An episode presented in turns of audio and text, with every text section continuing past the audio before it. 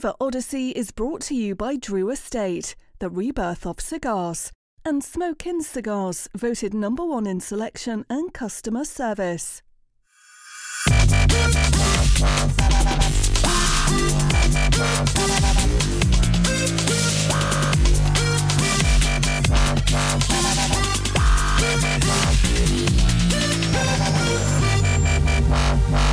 A Flavor Odyssey.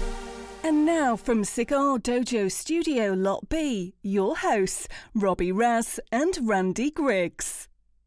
and the Odyssey continues. What's up, Dojo Nation? Welcome to another episode of Flavor Odyssey. Your host, Robby Raz. Here's our co host, Randy Griggs, coming to you live from Lot B and Lot B minus out here in uh, steadily briskening.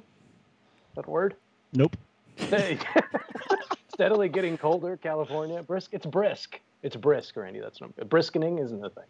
But I, it sounds like it, it, could almost be a word, but it's not. Um, California. We're in California. Randy, how are you doing? I am doing fantastic. Super excited to be here tonight. Um, I am going to uh, get this thing started though because we're very excited. Um, as everyone should know, we are kicking off uh, the new chapter, which means we have a guest tonight. And in honor of not only our guest tonight, but it's December, it's the holidays. We just got back from a, a long Thanksgiving break. We want we here at Flavor Odyssey wanted to uh, do some some good for the world uh, during the holiday season, and so I would like to ask personally for everybody watching out there to like the show and share the show. And if you share the show tonight, you will be entered to win one of two fabulous prizes. One of these prizes is coming from Rob and my own uh, devices out of my humidor here. I have a uh, Xikar travel humidor with five Dunbarton Tobacco and Trust cigars, some of my favorites from the the pr- portfolio. Celebrate uh, the man's entire catalog. I do, I do. And there's a rumor that Steve Saka himself is going to send out a box of Sin Compromiso oh. uh, at the end of this show. So please share the show, and we will do a random uh, selection of people that shared the show to one, win one of these fabulous prizes. Billionaire Steve Saka. You don't. You can't leave that part off.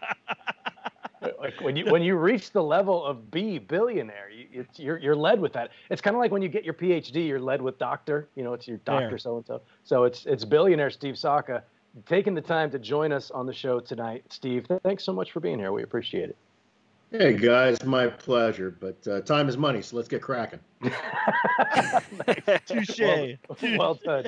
Well done. I already lost a uh, million dollars already, man. Come on we uh, we appreciate you. We came into the show uh, and publicized the show that we had uh, a quick little giveaway and um, the Office Space reference. Indeed, nice Hall of Famer Kevin Acuff checking in. Um, we thought we just had one giveaway, and then before the show, Steve says uh, that he's going to contribute a, a, a, box to the giveaway as well. So thank you, Steve, for doing that. It's very generous. Indeed. Okay. Deep uh, thoughts. deep thoughts we'll uh, we'll move on. I know that Steve was having some issues hearing us a little bit earlier, so hopefully that doesn't uh, continue.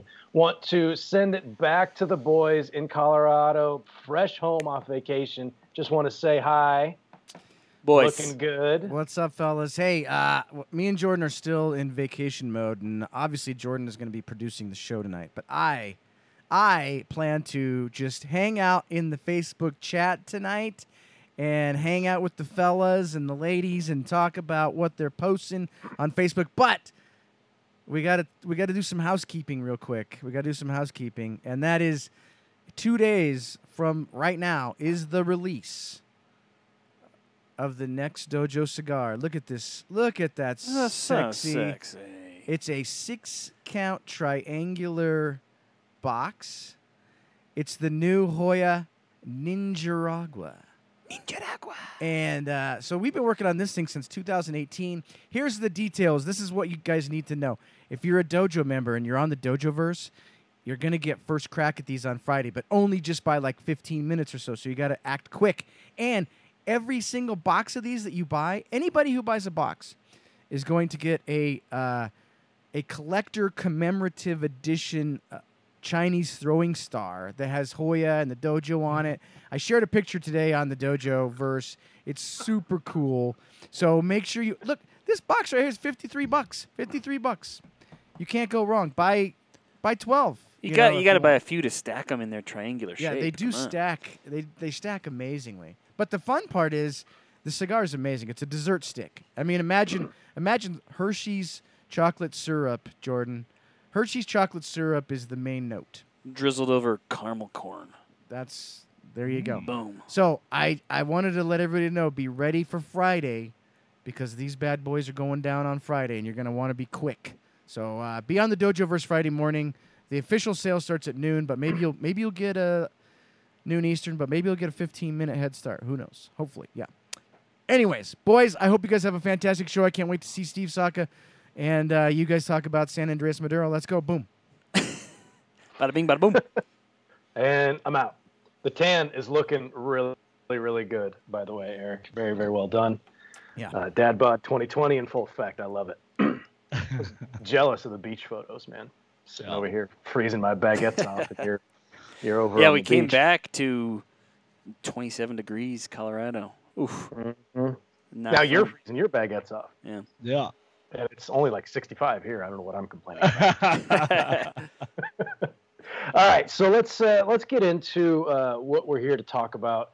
We've got uh, pairing going tonight, and Steve is uh, partaking in the pairing as well. Kind of. He didn't go full uh, peated scotch. Uh, I'm really the only one who wanted to drink peated scotch tonight. looking directly into the camera, I rarely ever do this. Um, and I'm forcing Randy to do it. It will probably last. I, I saw how much of that of the sample that I gave you, how much you poured. I'm surprised that uh, you're you did like a wash of your glass, took quick sip, and that's it. Um, but uh, I've got uh, Lagavulin, um, uh, the Distillers Edition, uh, coming from uh, Lagavulin's Islay whiskey. We've talked about the different regions of Scotch. I'm not really going to get into that tonight. Maybe we'll do that on another show. But that's what I'm going with. Randy, you're drinking Lagavulin 16, which is kind of their uh, base model, so to speak, but it's still like a, a pretty nice uh, whiskey. Um, Is that the Heavy the- peatiest of the regions, Rob? Islay, yeah, yeah, but it's you can have a peated Scotch really from any region. It just has like to that. be. But that's usually like the one that you yeah, think of. Islay. Nine times out of ten, um, if you see it's an Islay whiskey, it's going to be peated, uh, and probably heavily so. Uh, and when we say peated, I've got some things that I'll uh, chime in about whiskey. We're mainly going to be talking about San Andreas wrapper tonight, but um, when it, when you say peated whiskey, uh, what is what does that mean? What does that even mean? Um, so peated whiskey is gonna it's gonna be heavy on the smoky flavor. So um, it, it almost like you'll have notes of like campfire and almost like burnt rubber. Like it's not a very it's kind of like when we're smoking a cigar and we reference um, a barnyard or like a manure smell, which isn't normally a good thing, but occasionally, uh, depending on the type of pairing and the type of cigar that you're talking about or the type of whiskey, it can be a good thing. Um, so that smoky flavor comes from um, the malt, malted barley being dried with peat, fire, with flame. Wow, I'll get this out. Uh, being dried over fire that's burnt peat. So peat is basically, um, it is, it's like decomposed plant matter that is, it stays kind of wet. So it never really decomposes completely. And as it dries out, it basically becomes like dirt, but you can burn it because of the plant matter in there is combustible. So when you burn it, it's got a very distinct flavor, or uh, flavor, uh, smell to it. Also very distinct flavor. So that's where that whole concept of peated whiskey comes from. So if you have any kind of whiskey, usually an Islay whiskey uh, or something else that says that it's peated, you're definitely going to get a lot of smoky notes, campfire. Uh, I say kind of a burnt rubber kind of smell, um, but uh, it's definitely very, very earthy, and it's it can be overpowering. Uh, it's almost like we've talked about. I know you guys want to say anise, but I still say anise. We talk about that anise flavor is really, really overpowering whenever it's uh, in something for me, that black licorice flavor. This is kind of the same kind of deal. When you have something that's got a peat flavor to it, it's always going to be uh, present right up front. Um, not really something that you get used to. Really kind of sinks into the background, but it's it's definitely there. Um, and as I said, peat is made from it's partially decom- partially decomposed plant matter, um, and it forms in waterlogged conditions. Lack of oxygen means the plant doesn't rot completely. So if you've ever been to Ireland, you know that it is the drainage on that island is terrible. Um, so Ireland and Scotland, same kind of deal. They uh, they burn peat like it's nobody's business over there, and I personally love the smell and I love the taste. So that's what we're going with in the pairing today. I wanted to go with a peated whiskey because the the oomph behind the cigar, uh, the Sin Compromiso that we're smoking, I felt would do really really well with a peated Scotch. I know, uh, uh, Steve, you're drinking uh, you're drinking a Balvenie. You said that's finished in sherry cask. I, I actually totally disagree with you on this stuff. Uh, Lagavulin Distillers Edition is easily in my top five scotches. So I, I absolutely love that. And of the Islay that you picked, it's probably one of the best of two to smoke with cigars. I think that the uh, I think that the Laphroaig Lore works really well, and I think that Distillers Edition works really well. In the case of both of them, it's because the peat's been knocked down a little bit, and you have in your case, I think the Distillers Edition's finished in Pedro Ximenez sherry casks, and I think that's, that's also true with the lore. because the, the, the dilemma that you have when you drink an Islay with a scotch or, or, or, smoke it with a cigar, drink it and smoke it with a cigar, is sometimes the scotch can be a little overpowering. So, scotch can sometimes be a difficult thing, in my opinion, to pair with cigars. So, I tend to go a bit more towards the lighter, fruitier, Speyside, sweeter style scotches when I'm when I'm drinking scotch with a lot of cigars. So tonight I ended up picking the uh, I ended up picking the uh, Balvenie single barrel, 15 year old, um, sherried also. Um, one of the things that makes this scotch unique is it isn't finished in a sherry cask. It's actually entirely aged in a sherry cask, which mm. makes a difference because sherry butts are very large. And so you don't get as much surface contact with the barrel as you do in other things. So by leaving this in a sherry cask for 15 years, it really helps to bring out that kind of uh, plummy, raisiny, mm. almost. Um, and I know some people look at this as a negative, but it's kind of got almost a syrupy, fruit cakey thing going on. It's it's a really it's a really nice Scotch to pair with cigars. So that's that's where I went. Yeah, usually if anything is finished in a uh, sherry cask, I am uh, definitely on board. I didn't realize that this was. It doesn't say it is on the bottle, but you, I trust you uh, more than I trust myself. I didn't really do any research on this particular scotch, but I will tell you the first time that I had this distiller's edition was with you at IPCPR. Yeah, it's, it's, it's like I said, it's one of my hands down favorites. I, I love that scotch, and really, it costs typically somewhere between 90 to 120 a bottle. Yeah, I think it's one of the. I really, I think it's really one of the top shelf scotches out there. Yeah, I, I would agree. Um, and that's part of the reason why I told Randy to drink the other scotch tonight because I wanted to be selfish and drink this one myself. Um, but the the lag 16, you're right, is a lot stronger in the uh, on the peat side of things. Yeah. It's not uh, it's not toned down at all. This is much more much more elegant.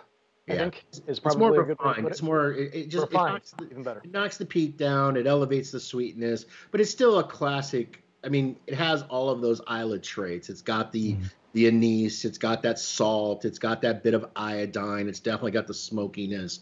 So it's just, I, I, it's one of the scotches that when most people people are very divided on Islay scotches. So it's one of the scotches that when somebody tells me, "Oh, I don't like Islay's," I say, "Well, have you had this one? You should try this." You know.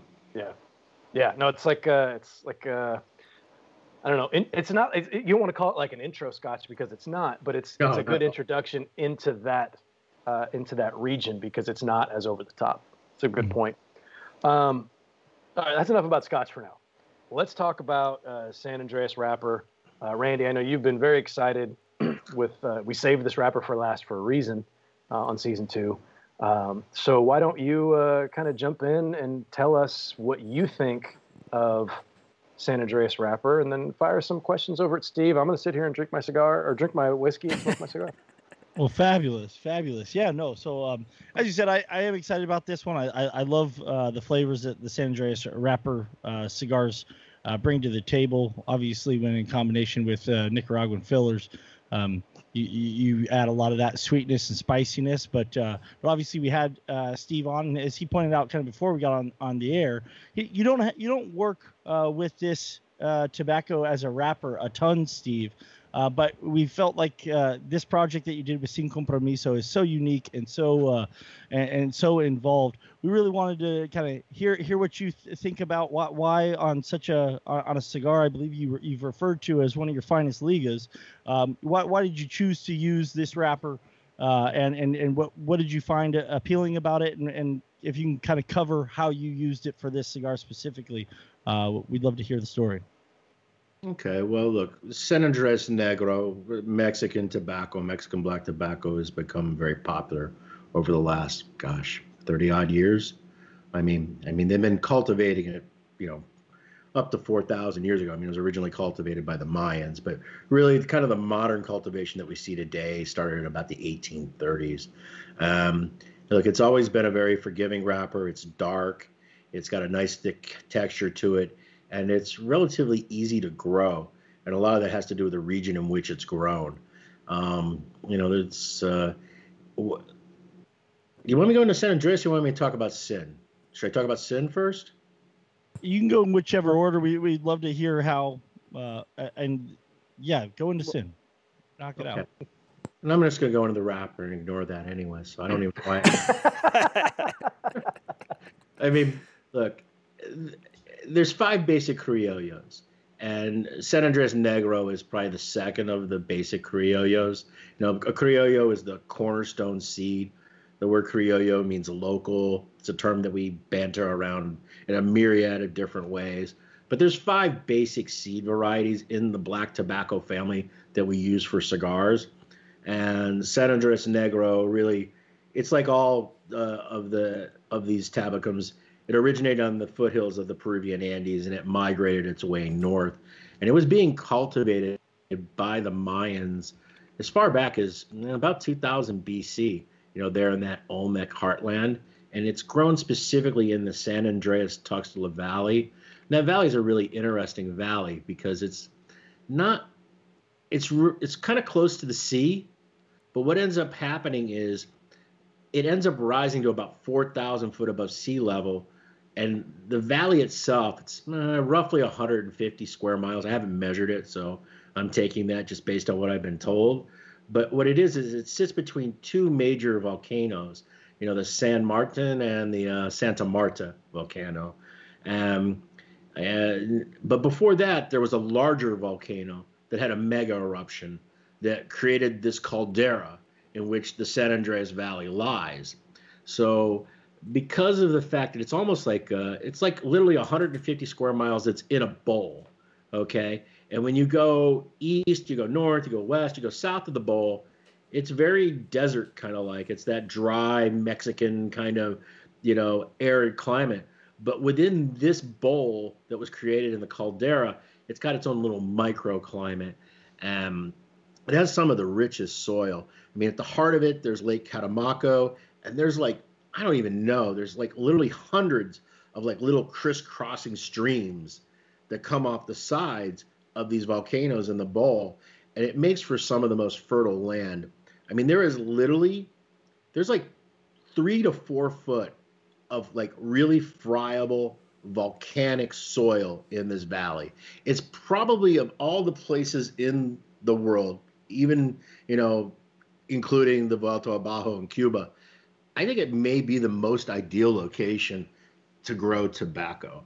I mean, it's uh, you know, it's got a really good climate. It's uh, it's naturally humid. They have about 140 odd inches of rainfall every year.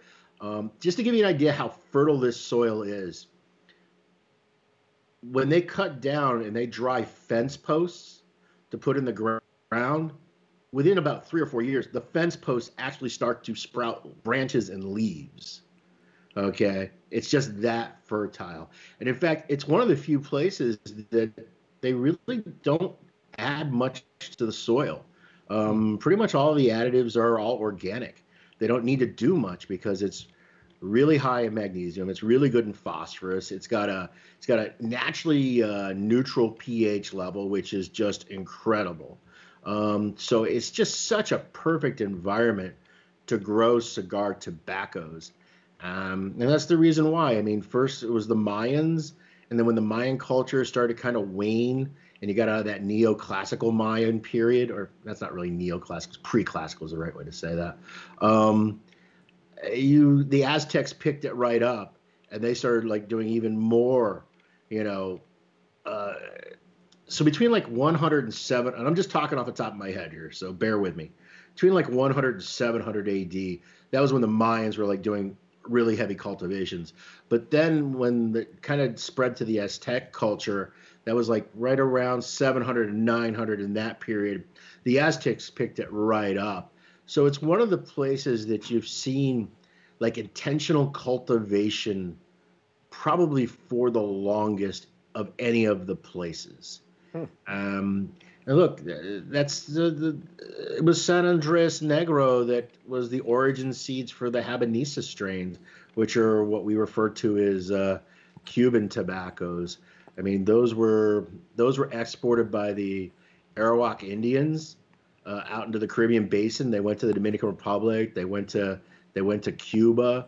So I mean, you know, every Cuban seed tobacco you'll have today originated as a San Andreas Negro seed as a plant, it's a um, it's kind of a shorter plant. It's kind of a bushy plant. Um, it's got, I mean, it's definitely out of the broadleaf style of family, um, but it doesn't have the same texture. It, it's thick compared to Cuban seed tobacco, Indonesian tobaccos, those tobaccos, but it isn't quite as thick as a North American grown, grown broadleaf strain. But what it does have is it retains its ability to um, withstand higher fermentation temperatures. Um, and the other thing too is, uh, for many many years, uh, no offense to my Mexican brothers out there, they didn't do a really good job of fermenting it.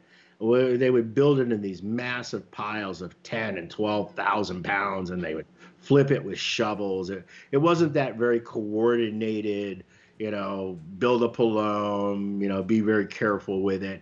Um, and there's still some Mexican farmers that still do that, those fermentations that way.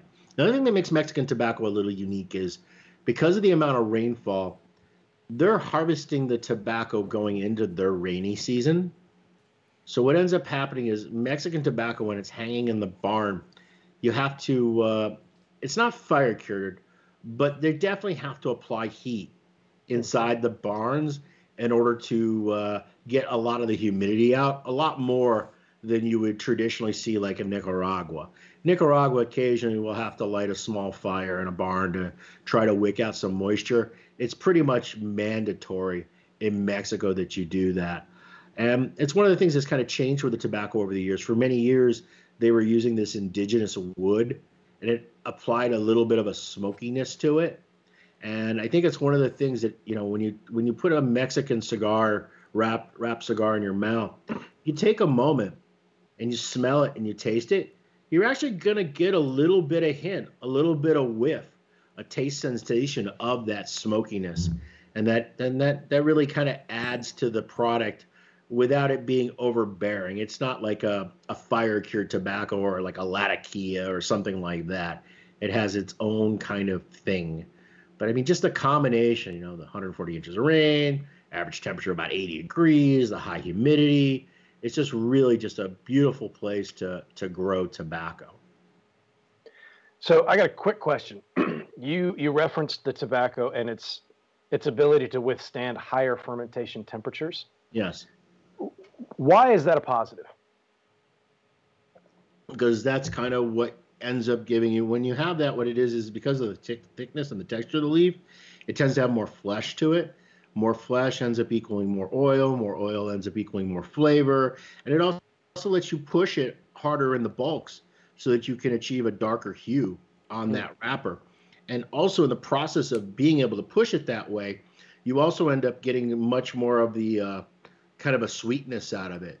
You'll find with almost all the broadleafs, there's an inherent sweetness. Now, I think Connecticut broad is the more earthy, the more sweet. I look at San Andres Negro as being a bit more refined. The sweetness is there, you know, the texture is there, um, you know, that earthy kind of thing, but you get a little bit more, um, you get a little bit more kind of a jamminess out of it that makes it different.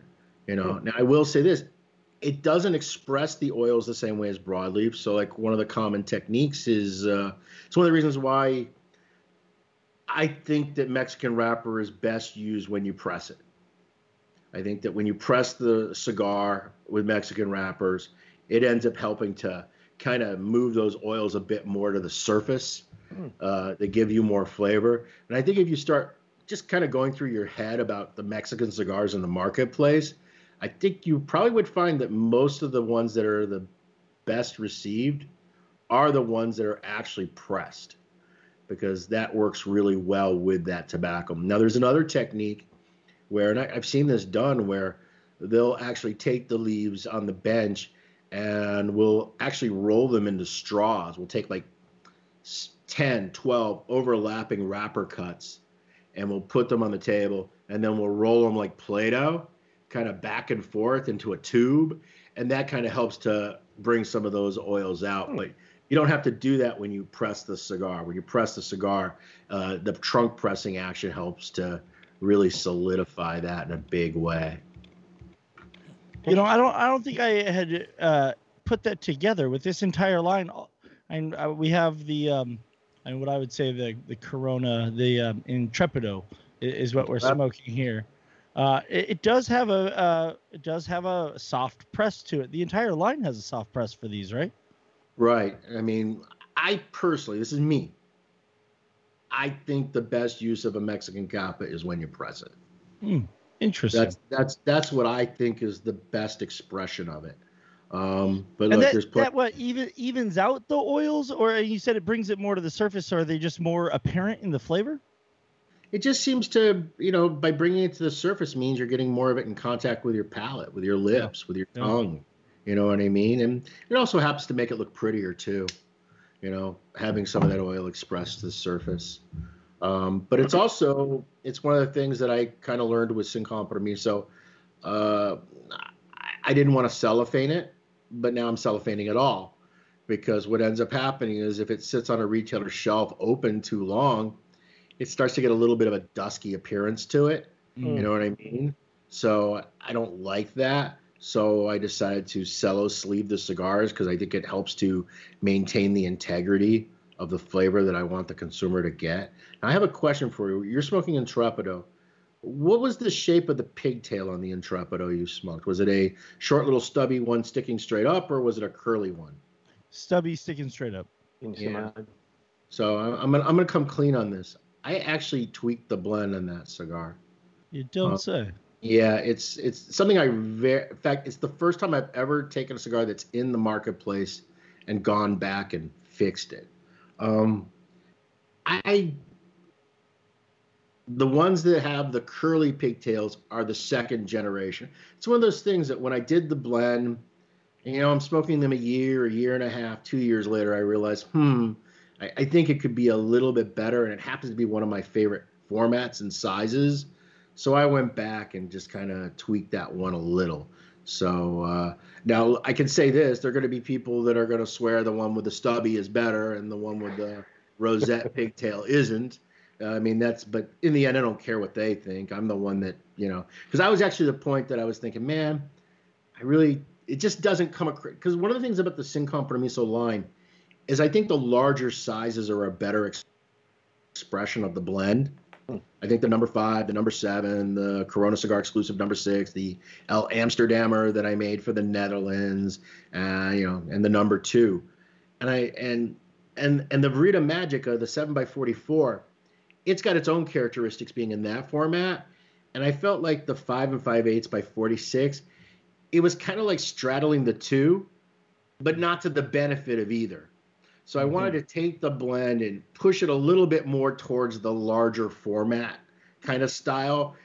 I think the I think the I think the tweak on it has given it more of that more creamy style nature that you get out of the larger formats than you get out of the uh, than you get out of the smaller formats. So Um, so I, I only smoke the one with the curly heads now, but hey, that's me. Well, interesting. Thanks for sharing. Randy, you got me smoking cast offs over here. What's that about? What Jeez, is Randy. that about? So you say you say you pushed it more towards a, a creamy. So so what what uh, characteristics would you say that we should be finding in this that you wanted to blend out? Well, look, I, you know, Sin Compromiso is one of those blends that it's a very elegant, it's a very refined, it's a nuanced blend. I mean, it's, you know, it's got these layers of cacao and espresso and a light loam. It's got this really unique kind of almost a, a chicory root in it. Okay. And like I said, you also get that smokiness in the beginning. Um, you lose some of the smokiness though once you light it. It's more detectable on the pre-draw. And the thing that I wanted is I, I wanted it to be full in flavor. I wanted it to be rich. I wanted it to be dense, but I also wanted it to be a little tame and a little subtle. I didn't want uh, I didn't want the blend to uh, I didn't want to beat anyone over the head. Now the downside of that is that's very popular with consumers because consumers ultimately love smooth cigars. Not as popular with some of the bloggers and the reviewers because it isn't a high octane stick. I mean, I would put it at a medium plus. You know what I mean? It's it's not a cigar that's going to uh, hit you with pepper. It's not very spicy. It's a it's a much softer style of expression. It's a it's more uh, almost uh, languid. Is that a word? Am I making the word languid up? You know, it's kind of just Sure. relaxed. You know, it's very chill. You know, and, and that's the way it, it, it's meant to be. And uh, and you know, and that's one of the reasons why I think it's one of my best blends ever is that it has that level of balance, but it mm. also it gives you a lot of flavor. And I, I think it's a cigar that I think it's a cigar that for a lot of people they would find it very accessible. You know what I mm. mean? Whereas, you know, like my Todos Las Dias blend or my Mi Querida Triqui Traca blend or, you know, the now or the Nacatamale, that's that's on a different spectrum, you know, strength Yeah. wise. Um, that's a much different ride than Sin Compromiso. Sin Compromiso is meant to be refined. It's meant to be balanced. It's meant to be soft. It's meant to be gentle. It's meant to be relaxing. That was what my intent was for it. So, languid is a person having a disinclination for physical exertion or effort. Oh, that's me, dude. Slow and relaxed. I'm languid. Nailed it. Perfect. Perfect. Oh, we lost Robby. Okay, well, well, that that was fantastic information. We appreciate that, and I'm going to come back at the end and have you list off the other criollos. Um, so uh, that's that's a your primer on San Andres Negro. Oh no, I got way more than that. Is that what Oh, no, no, keep coming with it, man. This is mean, what the show's You know, one of the things, look, there's there's so much misinformation. So historically, San Andres Negro was a stock cut tobacco, like most broadleaves. But the truth is, most farmers don't do that anymore. Um, they actually end up priming San Andres Negro today, but they don't do the kind of primings that we're used to in Nicaragua or Cuba. They're not doing, depending on the number of leaves and the height of the plant, they're not doing, you know, six, seven, eight, nine primings. Um, typically, San Andres Negro today is harvested in three primings. That's the way the bulk of it is harvested. Um, and the way the typical the crop typically breaks down, average plant, you're going to get roughly maybe 43 to 46 percent capa, and almost all the capa comes from the top leaves on the plant. Top six, seven, eight leaves, almost all the capa ranges in there. And then out of most San Andres Negro, you're going to end up with about eh, 9 to 12% capote, which is the binder. And then pretty much below that, you got about maybe 40% of the plant is what we would consider a filler grade. And then pretty much in every crop of San Andres, you end up with roughly 5% scrap. And I'm sure somebody's going to do the math, and that didn't add up to exactly 100% because it depends on the crop, it depends on the plants. Um, you know, and when you're getting into those, you know, grades in the capa range, some of that tobacco is going to be 19 inches plus in length, which is, makes it really ideal to use a cigar wrapper because it allows you to make a lot of large formats. But mm-hmm. you're pretty much going to find most everything is going to be 17 inches roughly. You have a lot of 17s, and you're going to get some 15s out of it too. But overall, it's a relatively long leaf. I mean, you're looking at probably for that 40, 44% of capa, you're probably looking at somewhere around nearly half of it being 19 inches, and you're only looking at maybe five, you know, five percent of that. Well, I guess yeah, five percent. Yeah, roughly five percent of that is going to be in the shorter 15s. Now the 15s tend to they tend to ferment out to be more oscuro in color, but mm-hmm. that's one of the things you see that whole. There's really no you, you see Mexican wrapper for cigars classified as you know, Maduro, Oscuro, or like natural, but there's really no difference. That's the same tobacco. It's just some of it ends up being more Colorado Maduro in hue when you get to the end of the fermentation process, and sometimes it ends up being Oscuro. I mean, there's a super popular brand that is really popular that's you know Maduro and natural, but if you look at the brand on the shelf, sometimes the naturals are darker than the ones that are labeled as Maduros because it's really kind of the nature of that tobacco. Um, you know, so it's uh, it's it's one of these things. So you're you're looking at a pretty good return, and then the fact that you can push it so hard. Now, like I said, a big shift was going away from those giant ten to twelve thousand pound bulks, and they weren't really bulks; they were really just piles, and going to where you would end up, uh, you know, making it into uh, a more traditional bulk really tremendously changes how the tobacco ends up uh, coming out in the end. And that that's part of the sin process. We don't let them ferment any of the tobacco locally. Not that you know, like the Turrents now before, but not all the farmers do it differently. And um, so by taking it to Nika and doing that fermentation ourselves makes a big difference because the other thing too is they really push those fermentations. I mean, so you like typically seeds are like September-ish, transplanting happens in October. You're looking at the harvest December through January. You know, what ends up happening is you go into the curing barn. When you come out of the curing barn, depending on whether you stock cut it or whether you ended up doing the three primings, it's going to kind of determine if it was stock cut, it's going to take a little longer. Um, but it's pretty much the same timetable, a, a touch shorter than broadleaf on the stock in the barn, but not significantly so. Uh, when you do it in typical Gavillas hanging, um, it's very much on track with Cuban seeds time wise. But when they go into that first fermentation, it's like literally, it's like a four to six week process. I mean, they push it really hard to get through that first fermentation. And then what they'll end up doing is they'll end up going for a second fermentation, but normally they'll ship it after it's been fermented once and you'll buy it after the first fermentation and then you're getting it and you're doing the second fermentation yourself. But you know second fermentation you'll often push it 50 55 degrees celsius is what you'll end up doing. Now the one thing though about san andres negro that's really critical is it's one of the wrapper tobaccos that genuinely requires one of two things.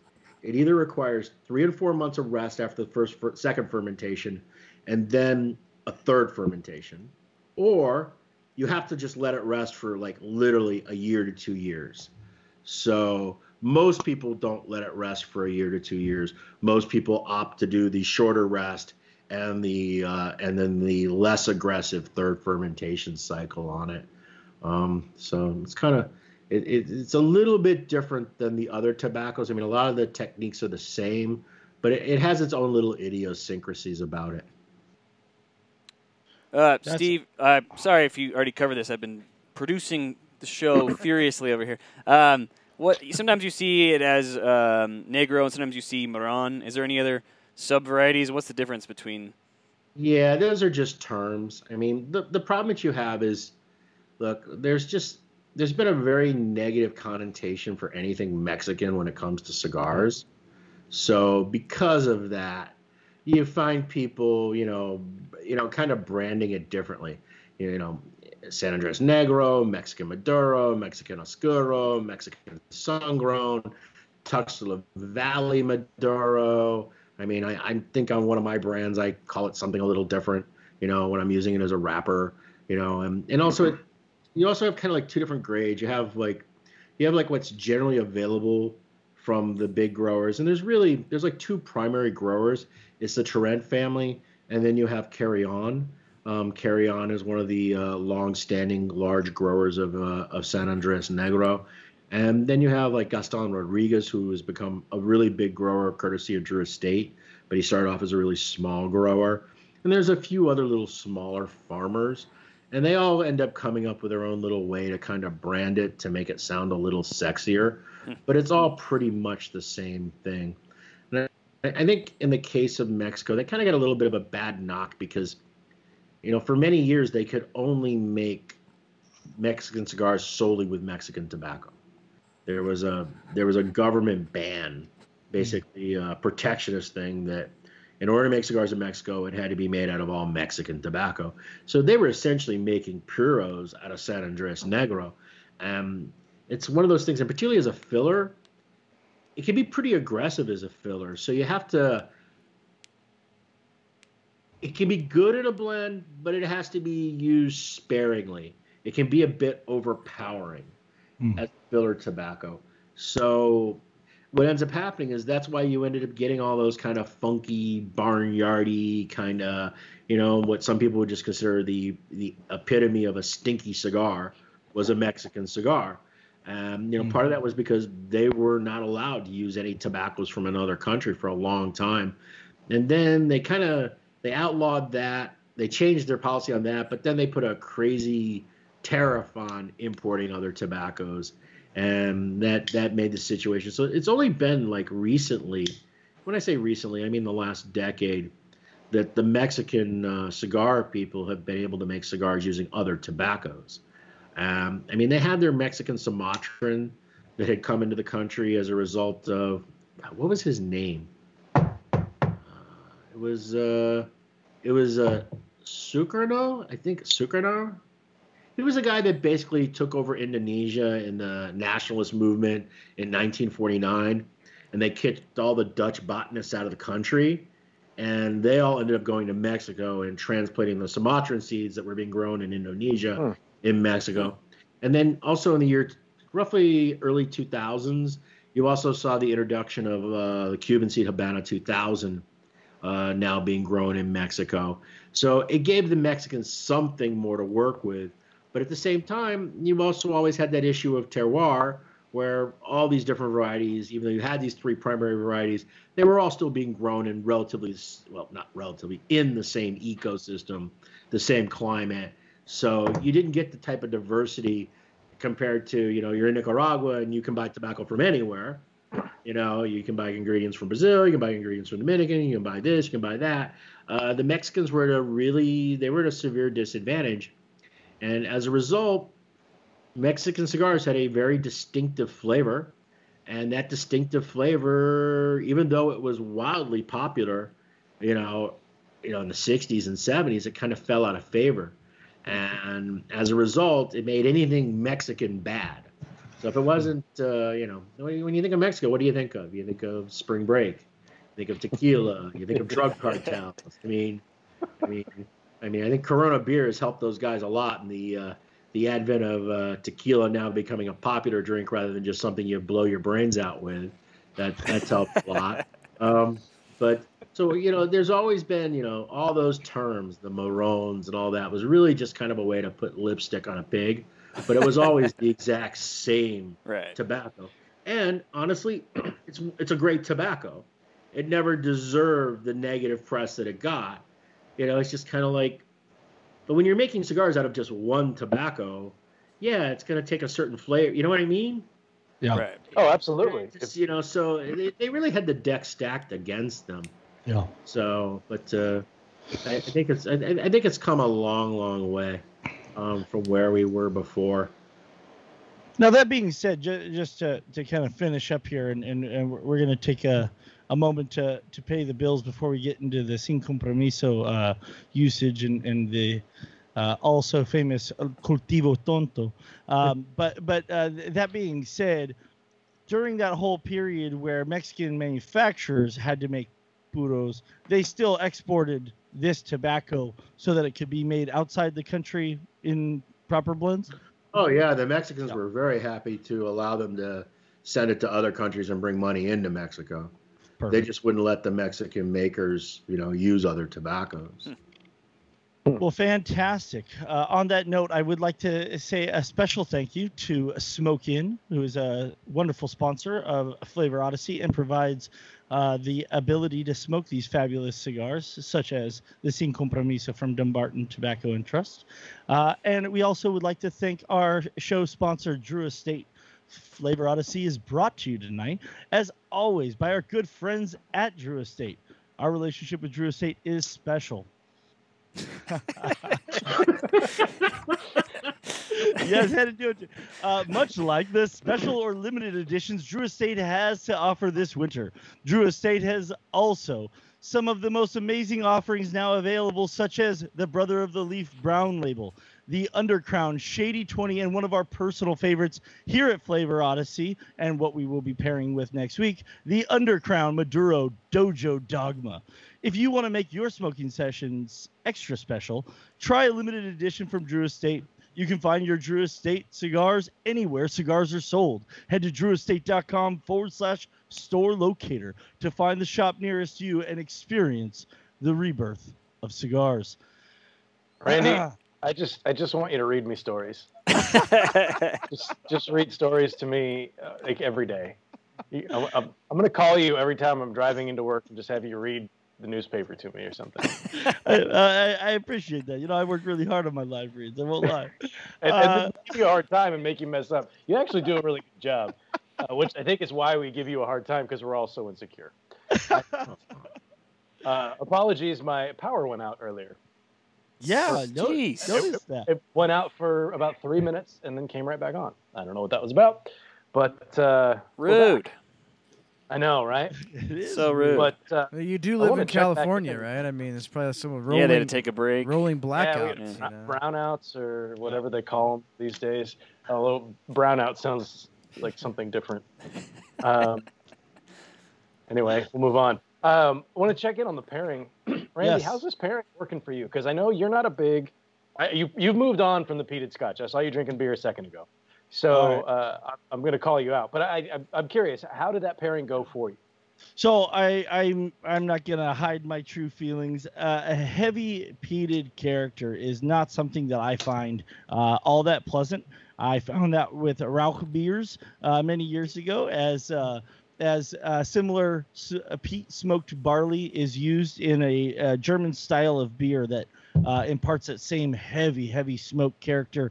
Um, we also have smoked um, a fire cured cigar here on the show. I think that was in uh, season one, and um, and it's it's something that I find overpowering and de- de- detracts and distracts from uh, some of the nuanced flavors that I really enjoy in, in both my libation and my cigar. So I actually took the smallest sip of that Lag 16 and poured the rest into a other receptacle and moved directly on. That's Well- such a waste. Oh. Well, uh, just don't pour out, out the distiller's edition. I'll come by and pick that back up. Well, no. After after hearing you and Saka describe it, it sounds like that one would be much more, um, you know, in line with, with my palate. And so I've swi- I, I I've moved on to the Balvenie uh, 14 year Caribbean cask, which is a Scotch that I enjoy uh, very very much. I'm not sure that it is the best Scotch to pair with this, um, but I but it is a little sweeter. It does have have uh, uh, a lot more of that um, that barley uh, Scotch character that that I do enjoy quite a bit. Um, to Steve's earlier point, I, I do find this to be uh, slightly less sweet of of a uh, San Andres wrapped cigar. It, it doesn't ha- have that quite uh, sticky chocolate sweetness that a lot of them do. It, it does have a little bit more of that uh, that cocoa espresso uh, note to it. Um, also, some, something else that I think I would have expected just reading about the blend and, and thinking about uh, a, a Dunbarton uh, blend, a Saka blend in general. I would think that I would have expected probably a little bit more spiciness. It, it is a very very subdued spice, um, so so it is a lot more that that uh, that that earthiness that um, and the, the I mean honestly the the cocoa um, and espresso characters really are, are are prominent. They're going fantastic with this imperial brown ale that that, I, that Randy, we can't use a brown ale anymore. it's like seventy percent of our pairings are brown ales. You got to stop. Um, do- This, is where I get a little confused. I, I've never been a pairing guy. I've always been kind of like, I like to drink this, I like to smoke that, so therefore it goes together. Eh, Well, maybe you're just really lucky. And and the other two is look, just as a general rule of thumb, sweeter things pair better with cigars. Bourbons tend to pair better than Yep. than scotches. Um, wines tend to be really difficult unless they're like the heavier, really well aged reds. Um, you know, the the heavier style beers, you know, that tend to have a bit more body and a bit more depth tend to be better than like a Weizen, you know, Yep. or a white style beer or a citrusy beer. You know what I mean? Uh, and anything that has any sort of uh, anything that has any sort of uh, a chocolate kind of note to it in a drink is almost always a great pairing. Yeah, and absolutely. A lot of times, you know, look, uh, uh, Dr. Pepper is a great pairing It for, a is. cigar for me. Uh, When I go to Arby's, I can't pass an Arby's without getting a Jamocha shake. A Jamocha shake and a cigar is like a fat guy's love affair. I, I don't buy the food. I don't even know what the food tastes like. I can't say it's good or bad, but man, that Jamocha shake, woo, that's like some, that's some money in a cup. That's amazing. That is amazing. We we like to push the envelope with the pairings a little bit. Randy, do me a favor. yes, sir. Do you have do you have a, a clean glass there with you? Can you get your hands on one? I can get my hands on one pretty quick. And do you still have that uh, that Aberlour there? That's the Aberlour 12. I that's do. I do. Try, try that. It's just a little pour of that. That's that's going to be more. It's different than what Steve's drinking, but it's going to be more along the lines of what he's drinking because it's, Okay. it's finished in sherry cask. Yeah. Very good. Uh, that's that's one of my personal favorites, especially for an approachable price point.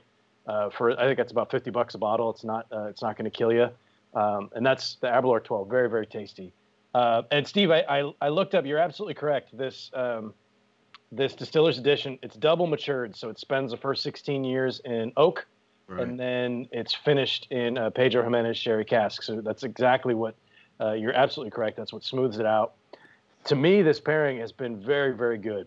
like I said, it's it is the Scotch of choice for me when I want to drink an Islay with a cigar. Yeah, you're uh, you're not wrong. I've I've had this for a while, and I I don't uh, I tend to only have smoky scotches in the wintertime. So for me, this is kind of a perfect pairing right now. It's got it's it's still a little bit sweet, but it's got that smoky aspect. I'm getting a lot of chocolate from the cigar, the the cacao that you were talking about. It's uh, it's a real nice kind of like smoky hot chocolate vibe with a little bit of uh, uh, like those Luxardo cherry. Maybe you drop one of those cherries in there, you get a little bit of uh, uh, of a like a What's- stewed. What's a Luxardo cherry? Us billionaires can't afford those. Fifty dollars cherry. I, I, I was just about to say, Rob's What always is a going to bring up the Luxardo cherry? Seriously, cherry. I'm, I'm not, Well, I'm they're they're um, they're like maraschino cherries basically, but the the Luxardo is a brand, I guess. They're cherries. They're soaked in that real thick. Uh, I, I don't think it's a liqueur that they're in, but I'm not really sure. But it's got uh, like you use it in a Manhattan. okay. Um, but it's it's like a like a cherry cordial almost. You know, the chocolate with the cherry in the middle, and that those are really too sweet for me. But you, you get the general idea. It's just Yeah. it's more of a, a stewed kind of cherry. There's a bit of a syrup to it. Yeah, yeah, exactly. It's a deeper flavor, not like a not like cherry pie where it's going to be tart. You know. Um, so that's that's what I'm getting here. It's very cool across the board. I wish I was sitting in front of a little uh, campfire because I'd be warmer, but um, it's uh, but the pairing it, to me is working out really really well. Let me say that about Sin Compromiso. I think it's a terrible cigar to smoke outside in windy conditions. Mm. I think that in order to really appreciate the cigar, I think you really need to have that aroma of it wafting around you. I think that when you smoke it in a windy setting, um, I think that the wind taking that away makes the cigar a little dull and a little flat. So I don't I don't really recommend it for somebody that smokes outside when it's windy. It's not the most durable. It's not the cigar that you can be ripping in your truck with the windows open at 70 miles an hour. You know what I mean? The the blend is not going to hold up to that. It's not like an Umbagog or a Mi Querida where you can just do whatever the hell you want. I think look, Sin Compromisos are expensive. I think the one the one we're smoking tonight is 1545. Um, I just think it's a waste to I agree. not smoke it in a setting where you can just kind of sit and ponder. You know what I mean? Simmer in it. Yeah. It's it's funny. It's funny you would point that out. When I have, I've got a little fan going in here. It's not Uh-oh. blowing on me or anything like that, just to keep the smoke going out the garage door. And when the power went out, I was smoking the cigar in the dark, and uh, the the aroma was just kind of hanging out around me. And I got a, I got a good whiff of it. And I thought, man, this cigar smells really good. yeah. It's it's not uh, it's not common that I say that. I'm not a big aro- cigar aroma guy.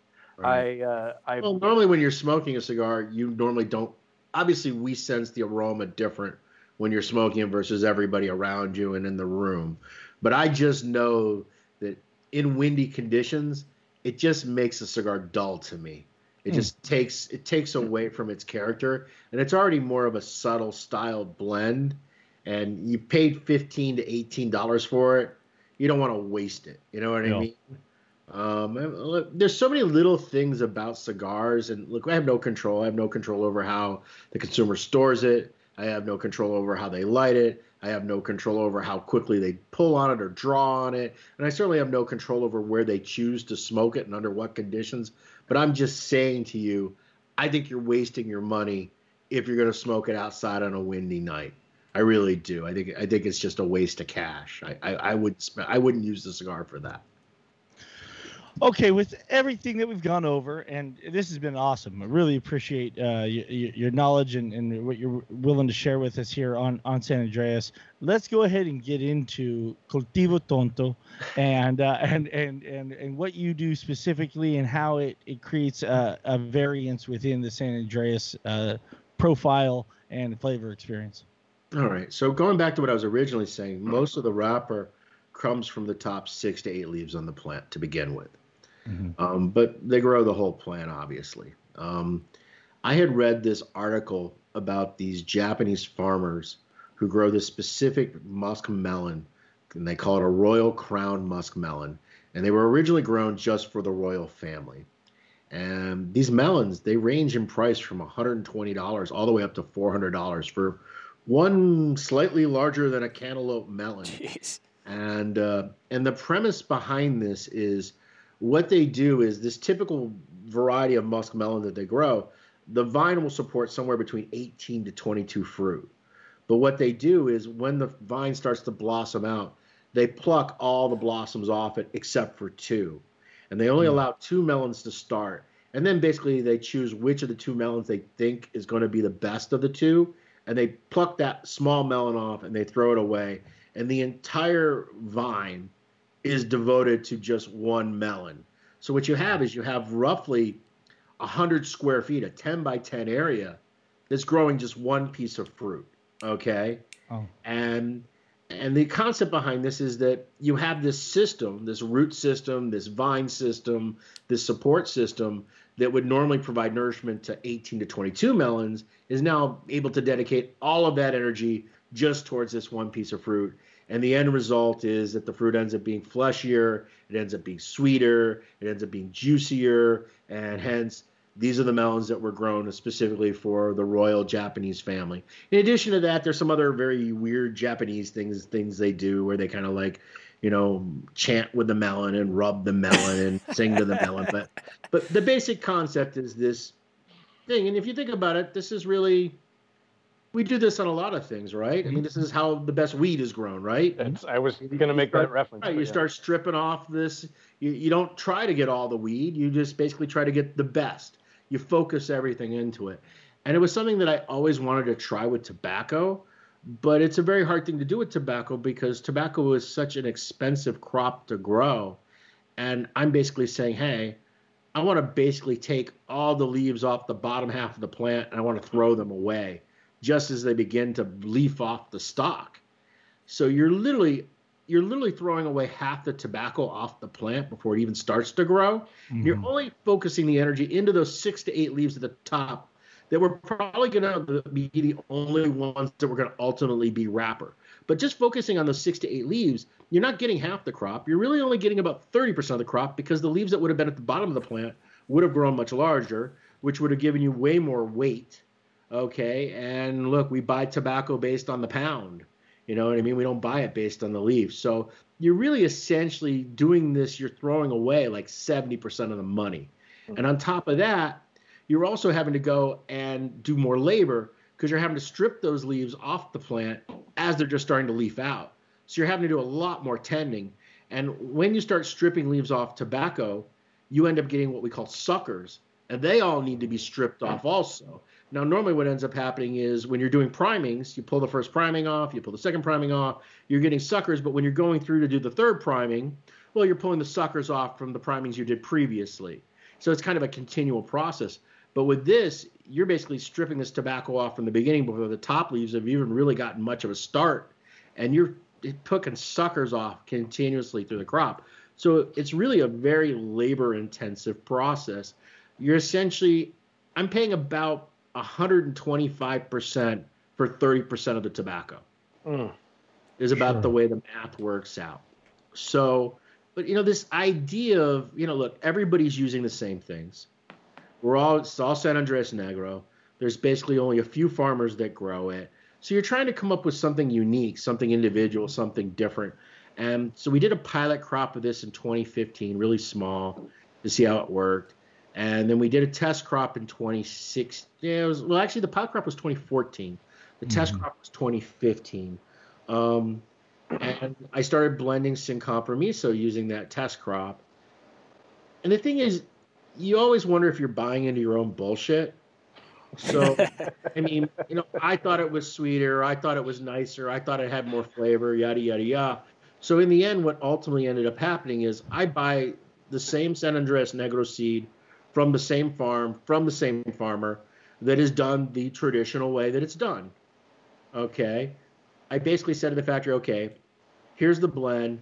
Put 50 of the normal wrappers on it. Put 50 of the sin, the cultivo okay. tonto wrappers on mm-hmm. it. And the word cultivo tonto means foolish cultivation.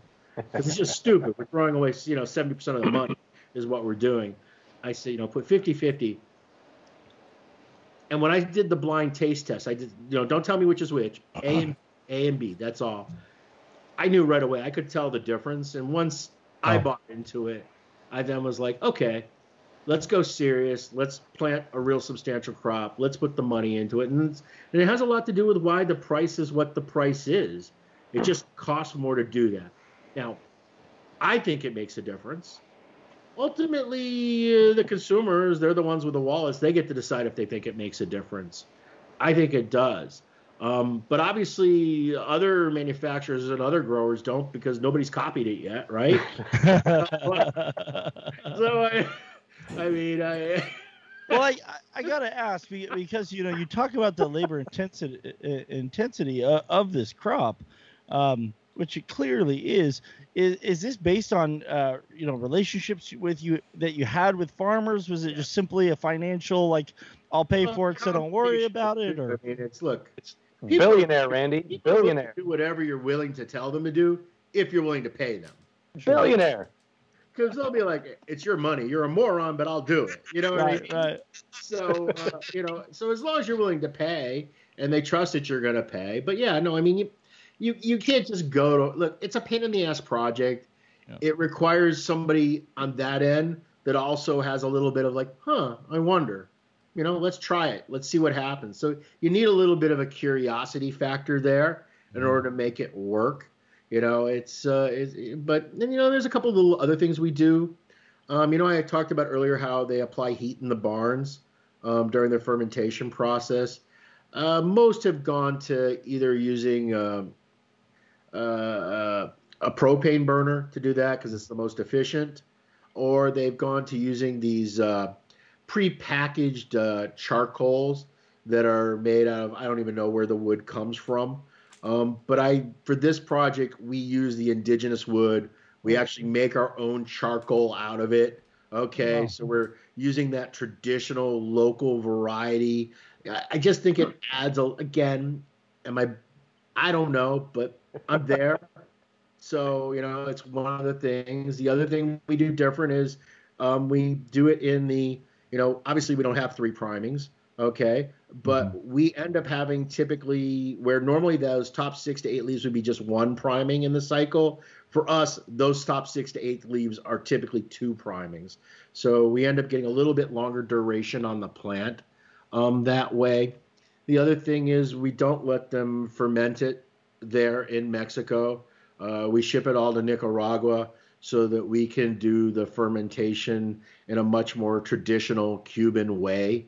Um, the other thing that we've kind of changed for the process is um, we don't tend to really ever add much water during the bulking of this tobacco. It's very, very rare that we have to uh, have to do that.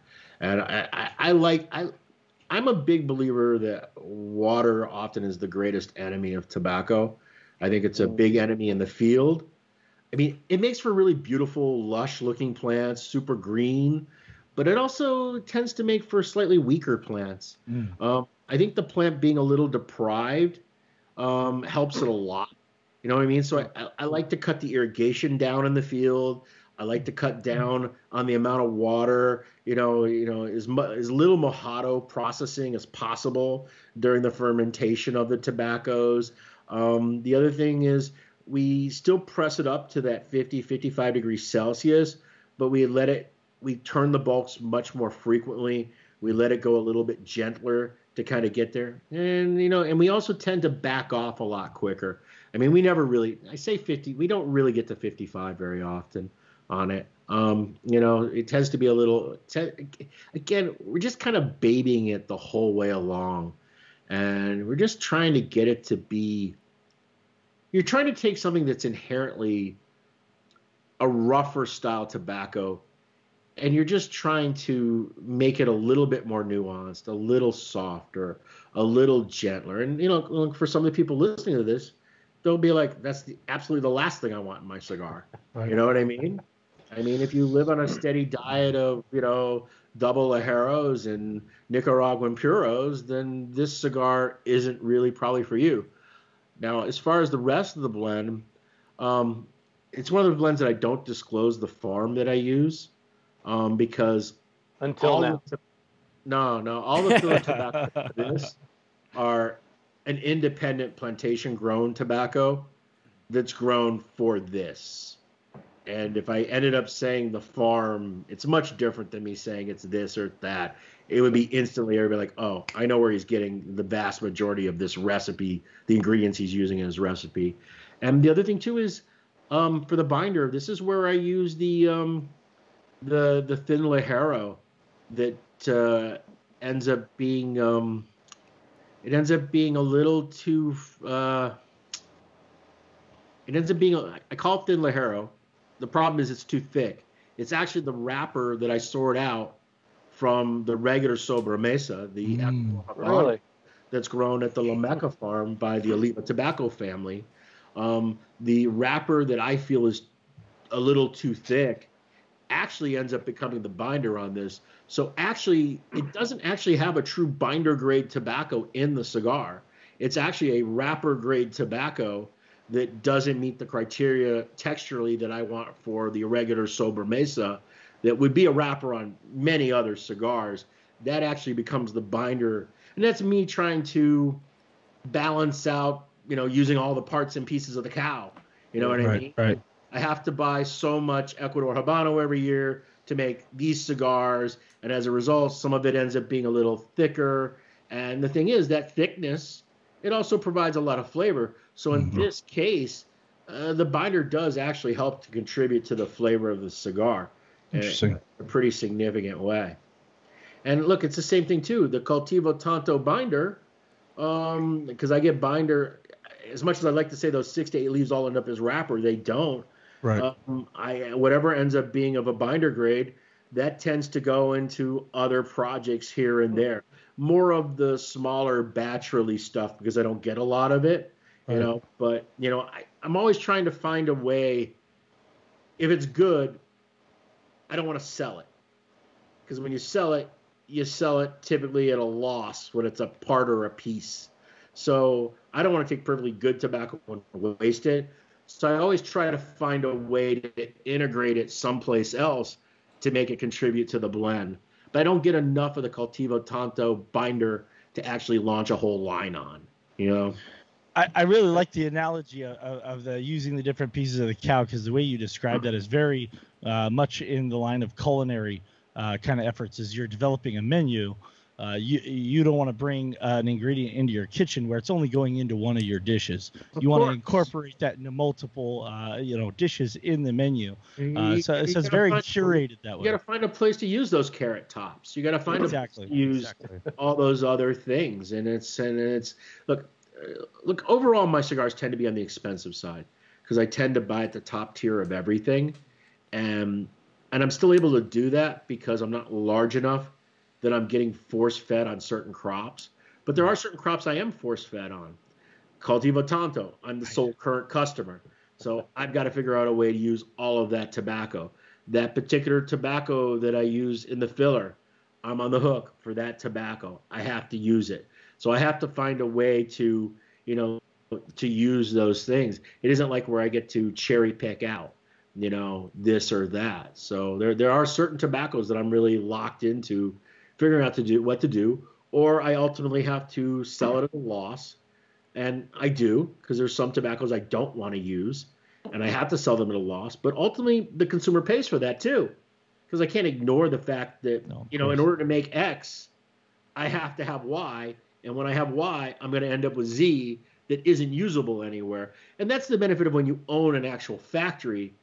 You then have bundle cigars, and you have mixed filler cigars, and you have you know, you have all these different grades of cigars. You know what I mean? You got your four dollar cigar, you got your six dollar cigar, you got your ten dollar cigar, you got your twenty two dollar cigar. You have places to put all these parts and pieces, but I'm pretty much making twelve dollar and up cigars. I mean, I think the only cigar I have below the ten dollar mark is Umbagog, and Umbagog, Umbagog exists because I need a place to put the broadleaf that I don't consider to be good enough grade to put on Mi Querida. Perfectly great tobacco, but not as aesthetically pleasing you know, a little bit more veiny, a little bit more bumpy, a little bit more uh, spotty, a little bit of manchar here and there. So, you know, that ends up going into Umbagog. But I can take that tobacco and I can convert it into something that is usable. But there are certain tobaccos that the only way I can make use of them is if I started making a much lower grade product. And Mm. that's just, uh, you, you, I don't think that's possible if you're not the factory owner. Mm. That's- Uh, yeah, that's a fair it's one of these things that I find really like. I saw a small brand owner just recently launched like a three dollar bundle. God bless you. I hope you do well. You're an idiot. It's not going to work. Okay. You, you you cannot play at that game. That is the game that factories that are producing sixty to hundred thousand handmade cigars every day. They do it because they're just cash recovering. right. That's what they're doing. They don't want to make those cigars. They have to make those cigars. You know what I mean? so I, I, I I'm always perplexed. It's the same reason why I don't play in the five to seven dollar range, because the reality is AJ Fernandez, Nick Perdomo, Drew Estate, those guys, they Altadis, STG, they all have all the advantages. Right. So no matter what I make, I still can't make something because they'll make something that's five to seven dollars and then sell it to the big box guys for two dollars. You know what I mean? You, you you can't play there. So for me, the place that I can play and the playing field is still costs me more, but I can play at the top tier and be competitive.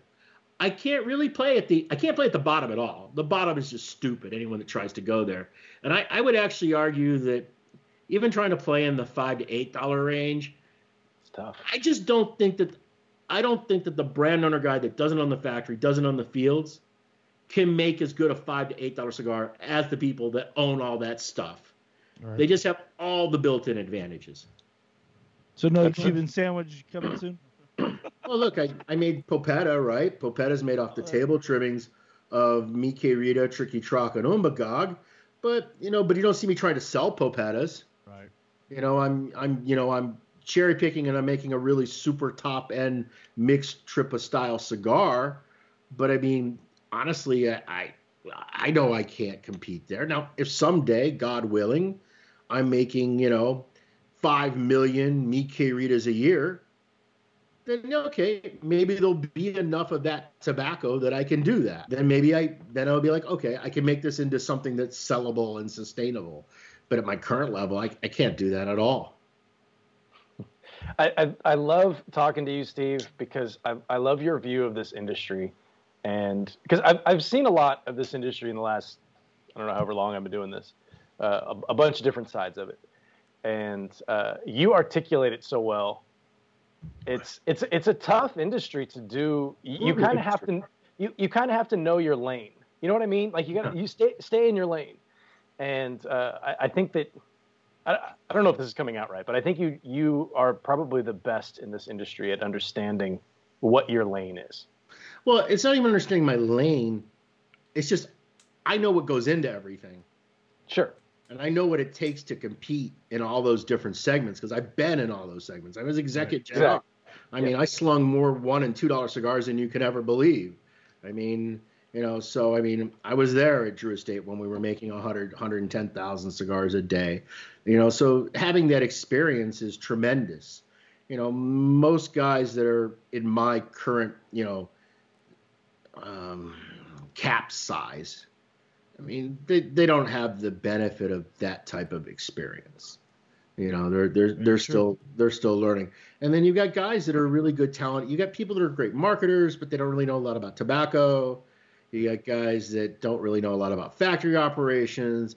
You got guys that are really good with tobacco, but in cigars, but they don't really understand how distribution works. They don't understand how, you know, branding and price point strategies and, you know, consumers. I mean, there's a lot to know. It's it's it's it's it's tough, man. It's it's it's a hard road to hoe and I uh I know how difficult it's been for our small family company and I think that we've been incredibly successful.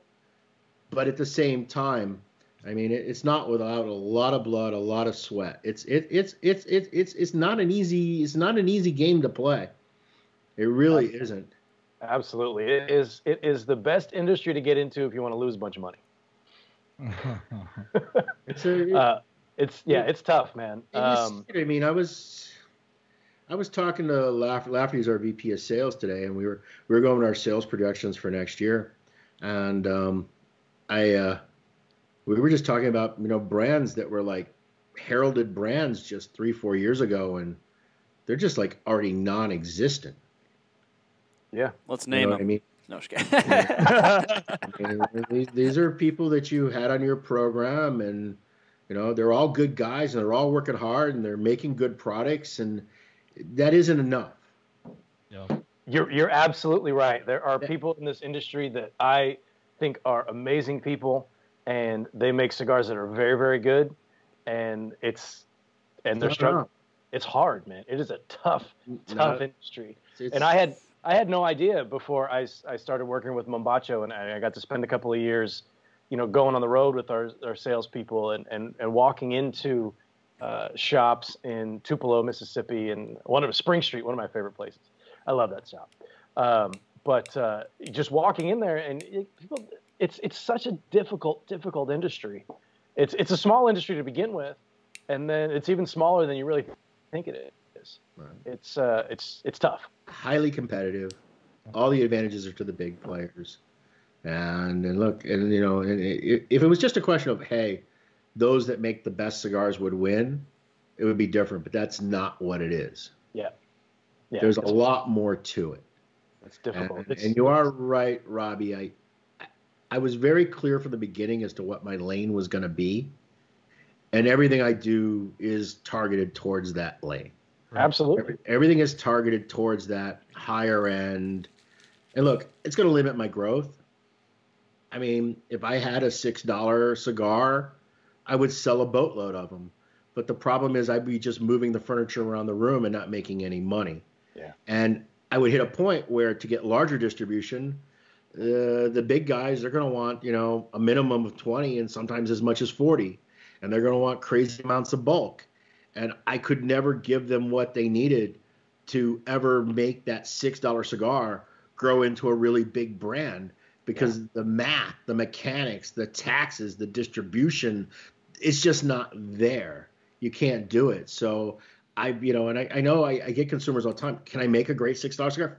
Fuck yeah, I can make a great six dollar cigar, but I can't do it as a business. It would be a failure.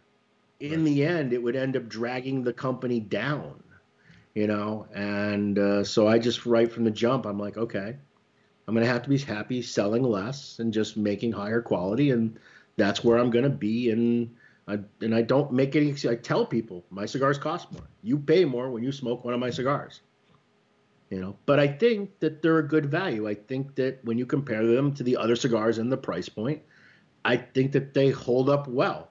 Yeah. And that's also something that the benefit of pedigree allows me to do. Sure. And It's a when good way you're a put it. small boutique manufacturer and you launch a brand like Sin Compromiso that's 1785, you know, for a Toro, and I don't even know if that's the right price, but somewhere around there, right? Close enough, yeah. I mean, you pretty much get laughed out of the room by most retailers. Right. You know what I mean? Yeah. You know, It's- so well- I mean, No, I, I I totally agree with you, and this has been this has been a blast. You've uh, I was I, I I didn't review the cigar or anything, and anybody nobody really cares what I have to say, and I have a terrible palate, but um, I was uh, I was a little bit critical of this cigar the first two times I smoked it. This is the third time I've smoked this cigar, and listening to you talk about it, the process behind it, and the uh, and what you were trying to achieve with this cigar, I don't think I totally understood it going into. I don't think I, I understood what the expectation was. I think that I, um, and I'm not making excuses. I'm just being honest. no, look, my general style is heavier, stronger, more Yep. robust, Exactly. style cigars. Yeah, It is, but I also have to think about, you know, to grow a company, I need to have something like this. I can tell you the retailers that do well with this cigar, it's one of the few cigars that they say their Padron guys actually will smoke again. You know mm-hmm. how hard it is to get a guy that smokes Padron 1964s to smoke another brand ever? I mean, that's just unbelievable how difficult that is. I mean, and I'm not saying that I'm gunning Padron and I'm gonna no, that's I'm not delusional. Okay, but just, but I mean that is really kind of who it's kind of meant for. Just the same mm-hmm. way as look, Brulee is not meant for the person that loves Unstolen Valor. Those are whew, those Yep. are two totally different worlds apart, different consumers. Now, yeah, there are gonna be some consumers. Look, I love Brulee. I, I love Triqui Traca. I love Unstolen Valor. But that's me. It's my cigars. You know what I mean? And there's some consumers that like having that kind of, but most aren't that way. Most kind of have their own lane. Yeah. This is the style of what they like to smoke. This is what they like to eat. This is what they like to drink. And but I'm thinking long term about, you know, trying to have something that's going to. You're not going to have anything that appeals to everybody, but what you're hoping is that in the portfolio there'll be something that they will find that will suit them and treat them well and that they find enjoyable. Because I mean, you smoke a Sobremesa Brulee and you smoke one of those Polpettas and pooh, or like the firecrackers that just sold. Those firecrackers, those those, those are pretty zippy little cigars. You know, it's zippy. like- I like that. I mean, so I, I think it's uh, it's it, it, it it's more of a kind of a looking at a big picture kind of approach as to where I want things to go. And and I don't ever think about as much as I talked about us going over sales. We weren't going over sales projections. I basically I came up with I made a li- I said this is what I think we're going to do next year. And I said, here, Lafferty, you come up with what you think we're going to do next year. And oddly enough, we came up like I think in the end we came up within I don't know like fifty thousand cigars independently. You know, in our projections based on and everything's based on trend. It's not based on hopes or dreams or wants. Um, you know, but uh, you know, I've never been really super uber sales focused. I've always felt like if I do the right thing, I brand it well, I market it well, I explain it well to consumers, the product is worth smoking, it's priced fairly for what the product is, that eventually we'll have a chance to get there. You know what I mean? We'll have Yeah. a chance. Because I look at a lot of people and I don't I think they're just they don't they don't even realize it. They're already out of business, but they just don't know it yet. It, it's, Hey, hey, Jordan, are you going to ask him again? You want to name him? Let's let's do it. Come Yeah, on. Yeah, yeah. Steve, if you, if you can go ahead and just list off some of those companies that are out of business. Nobody's watching. yeah, yeah, yeah. No, no. Stock I- I It's market. just, it's just the three of us here. I, I'm gonna say honestly, honestly, I bet, I bet. I'm going to bet that Hmm. question asked to people that are in the media realm, I don't think their answer would be all that accurate. I was. Oh, really? I was going to say, I bet if we all did a blind, pa- and- and look, uh, we're kind of making light. Okay, I don't want to see anybody go out of business, and no, none of us. It's not good. And look, But and look, what I'm this saying the is, other I- thing too, and I've always taken, and I took this approach when I first joined Drew Estate because when I was at Drew, they were focused on, oh, well, what's Dion doing? What's Pete doing? What's, you know, what's CAO doing? And I'm like, stop. They're not our competitor. Our competitor is General. Our competitor is Altadis. Our competitor are those guys. You know, I, uh, I love my brother Nicholas Melillo. I want nothing but the best in the world for him. I don't want to steal a million dollars of his business every year. That's that's not my goal. You know what I mean? What I want to do is I want to get consumers to understand that there is something different than the corporate smokes that are made. There is a higher quality. You can spend a little bit more money but get a tremendously better experience. And in order for me to be successful at that, it really requires a lot of the smaller manufacturers to be better because that's the thing that you have to do. You actually have to be better, okay? Because you, they got all the marketing, they got the sales team, they got the brand recognition, they got Budget, all the budget, budget. economic advantages, they got all the distribution, they got everything. So the only thing you got is potentially to make a cigar that's better. So for me, when I see a small maker make cigars that aren't all that great, uh, it actually it hurts me too. Because mm-hmm. retailers have bad experiences with brand X, brand Y, brand Z, and here I come along with brand G. And it's Yeah. like, dude, we've been there. We've done this crap. Hmm. You know what I mean? The shit doesn't sell. You know what I mean? So it actually doesn't help when people that are in my segment cap wise don't fare well. It actually hurts all of us in the long run. Oh, It's a good point. I mean, and, and, and that's one of the things that I think sometimes people lose sight of. You know, they get a little petty and they get a little jealous and they see someone's hot at the moment and they want to kind of like start being a little negative and this and that. That's actually not the thing. What you want to do is you want to start cutting into the giant European owned conglomerates. The people that are soulless, the people that are profit and loss, the people that are, you know, entirely look. And I'm P&L too. and I have to be. I'm a businessman, but there is a difference. Okay. Um, I mean that that that's the target. The target isn't taking you know people buying my cigars instead of Tatuaje, or buying my cigars instead of Foundation, or buying my cigars instead of Roma Craft.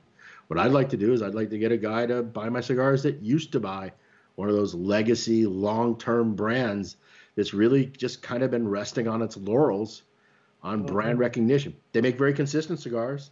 They make, but they don't make exciting cigars. They don't make interesting cigars. Occasionally they do, but the vast majority is just really decent, well blended, good materials, smokable cigars. But they don't really, they don't really. There's a difference, and you can tell that difference.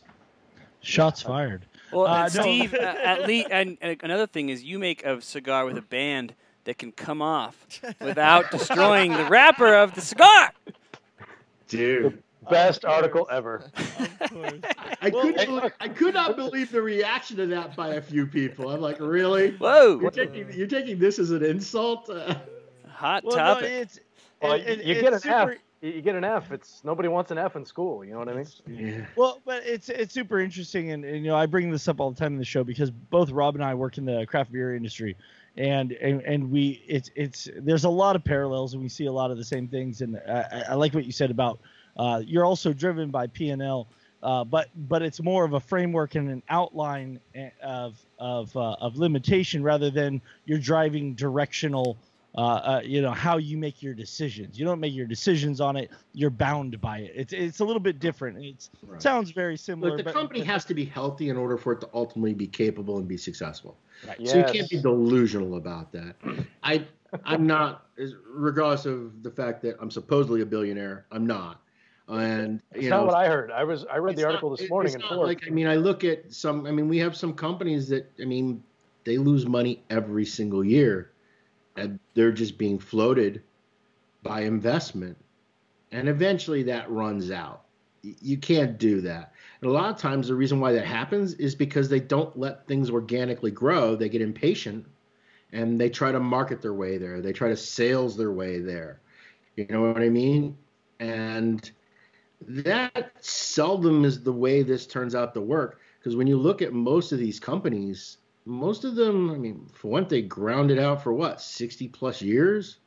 Padrones have been grinding it out since the early 60s. You know what I mean? I mean, these companies are not like overnight sensations. These didn't happen overnight.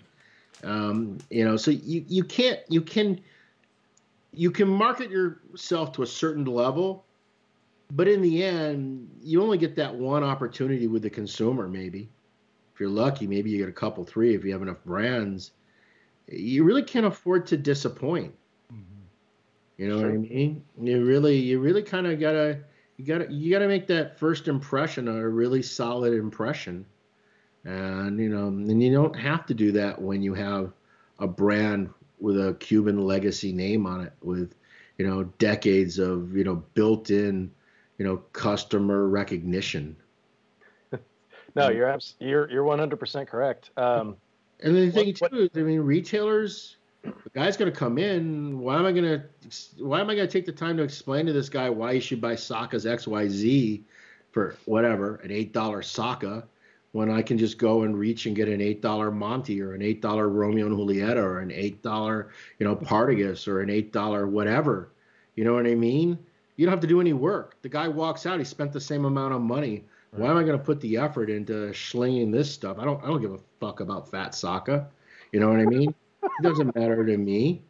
So and that's that's also part of understanding, you know, how that retail environment works and what floats their boat. Yeah, it is. It is. Uh, it's it's an exceptionally tough business. Um, I do want to come back to uh, Sin so a bit. Uh, as I said, like the the first couple of times I smoked it, it was hit hit or miss for me. Uh, and I, and again, I just don't think I really understood the cigar. Uh, this is where I got yeah, to yeah. today. Uh, I mean, I, I couldn't. I physically couldn't. Say Dang boy. program. That's the other thing. Nobody's What's ever that? honest with you in person. You know how seldom it is that somebody goes, "Man, that really sucks, Saka." I mean, well, I, I, I, like to think that you and I have a relationship to the point where I've been pretty honest with you, whatever the, my opinion. Is. Here's the funny part: I actually am the most receptive to that. I, I would agree. I I would totally. I do Maybe not get my panties in a bunch about bad reviews or bad comments. Look, I don't like it when I see a consumer gets a cigar that doesn't draw right. I don't like it when I see a cigar where the burn is really just really wonky. But I mean, in the end, when it comes to strength, flavor, taste, these are all very personal things. I, mm. I can't. I, I, always take it from the perspective of, look, I get a tremendous amount of accolades. I mean, as far as positive reviews, I probably get more positive reviews than anybody else across the board. I really have been. So I have to take the bad with the same faith that I take the good. You know what I mean? You can't just say, "Oh, well, this is these people are honest and this guy's dishonest. You know what I mean? You, you, can't, yeah. you, can't, you can't take that. You got to take it, and you have to accept the fact that look, sin's not for everyone. You know, look, I, I saw something today. Guy loves Umbagog, doesn't like Mi Querida Blue. That blows me away. The blends are so damn similar that I would make the argument that a lot of people, if you pulled the bands off, I don't know if they could tell the difference in a blind taste test. But you know what? This is the way he feels. Look, he spent his money. He has the right to feel that way. I'm happy that he loves Umbagog. I'm not upset that Mi Querida doesn't suit his fancy. Because in the end, what you're hoping is you're hoping that the consumer is going to find the right thing for them. Yeah, no, agreed. And uh, I, I, will say that I am, uh, I do need to track down some more of these because um, I feel like I, I, the first few times I didn't quite understand what the goal was for the cigar. Uh, smoking it tonight, with this distillers edition, Randy, we're going to get back to uh, yes. some some protocol of the show here. Uh, I'm going very enthusiastic, thumbs up with my pairing. It uh, it kept me warm on this cold evening. It was so good that my power went out. Uh, I really, uh, I thoroughly enjoyed uh, this pairing tonight. I'm guessing, Randy, you're on the opposite end because I know you're afraid of flavor. Oh, boy. Whoa. Oh boy! Uh, Shots so, so fired. I, I, I, I will say because it is the protocol of the show, I will have to give the official pairing with peated. Uh, uh, I set you up to fail. You did. You, I I, did. I, couldn't agree more. I'm glad you you own that. Uh, I'm gonna have to give a thumbs down to the like 16 pairing, um, but I am so glad that you steered me away from the Balvenie because I wasn't loving that. The Aberlour was an exceptional pairing for Yeah, this agreed. company, so I enjoyed that quite a bit. A lot more sweetness in the Scotch um, that really allowed uh, for for no um, conflict with the flavor of the cigar. It didn't overrun the f- flavor of the cigar.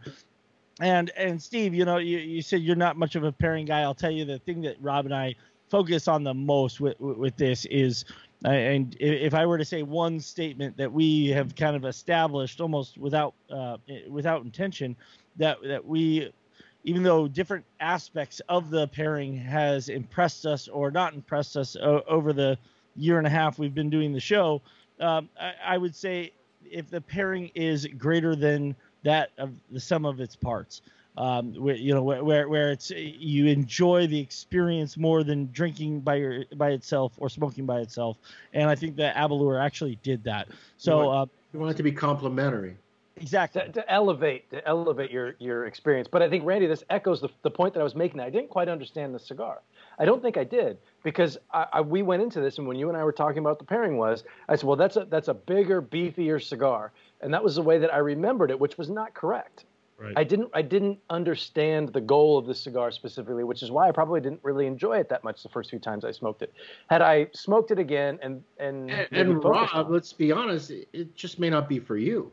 No, but it's no. You you're I right. mean, You well, that's that's that's fair. But I think it was just I went in with an expectation based on uh, your previous cigars, and I it didn't meet those criteria. It's a different set of criteria, and frankly, the way that this cigar is blended and the way that my palate, the, like the cigars that I enjoy, this should be my favorite cigar that you make. yeah, right. How do you feel about brulee? I like Brulee. Uh, my favorite Ah. cigar, my favorite cigar that you make is the Triqui Traca. Which is That's my probably my strongest cigar. I mean, which is weird because I don't gravitate towards that stuff. You, Well, here's the the way thing, that you though. make cigars just but, but, but part confuses of my it is palate. even my strong cigars, I always focus on them still being smooth. Mm. smooth and I don't I don't like I don't like cigars that are biting. I don't like cigars that are sharp. I don't like cigars that give me a scratchiness. Now look, if you're the guy that has the opportunity, you like strong cigars and you only get to smoke one a day, then yeah, maybe that's what you want. But I'm a guy that's smoking eight, ten cigars every single day. So I'm basically going back to back to back. So I don't typically like a cigar to wipe me out. Yeah. Every once in a while, I'll go to my humidor and I'll pick up a double Ligero chisel. Every once in a while, I'll go in my humidor and pick up some of those really robust tats, or I'll pick up a Neanderthal or something like that. But I can't smoke eight Neanderthals back to back. It's just not me. Now, I know there's consumers that can, but it isn't me. So, one of the things that's kind of a general trait for the most part is I tend to not make anything that I consider to be that real pepper bomb. Now, mm-hmm. that being said, I'm driving towards this year's Muestra release being that because I don't actually have anything that I consider pepper bombish anywhere in the portfolio. You know, maybe Unstolen Valor, but even Unstolen Valor, I can't take credit for that blend. Okay, that blend was done by Raul. I mean, that's a more pepper forward style of a blend. Polpettas are more pepper forward. The Firecracker is more pepper forward. But as a general rule, I, I don't have a lot of super pepper pepper style cigars. You know, so and that and then again it comes down to what I happen to like. And I also feel like, look, Pepin Garcia makes a lot of great peppery cigars. Pete has a lot of great peppery cigars. There's there's a lot of great makers that do a great job at making those style of cigars. So you know, and, and it's you know, and they're and they're staying true to who they are. Yeah. I mean, if if I if I I'm not buying a Pepin Garcia cigar to get a, a mild cigar. Right. Yeah, you know. exactly. Um, well, this Steve, this has been great. This Yeah. has been a blast. Uh, I've had. Uh, I feel like when I started, this bottle was up to about here, dude. Jeez. That, that scotch is amazing. and now it's down to about here. this is uh, this is really good. I got this from a friend. Um, I'm gonna have to uh, seek out another bottle. I was looking online while uh, uh, while I was trying to I was trying to find if where this was finished in because I, I it doesn't say on the bottle, so I was curious what what cask it was finished in. And like I said, you are correct, Pedro Ximenez. Um, but anything finished in a sherry cask is always going to be that's that's where I gravitate towards. Um, but uh, yeah, th- these run if you can find it, hundred. Try the lore. The problem with the lore is if you read if you read Scotch reviews, Yeah. it's panned almost universally. But the reason why is because it's the Laphroaig devotees, and Laphroaig is the most peaty Scotch. Skip that one for you, my friend. You're gonna hate that one.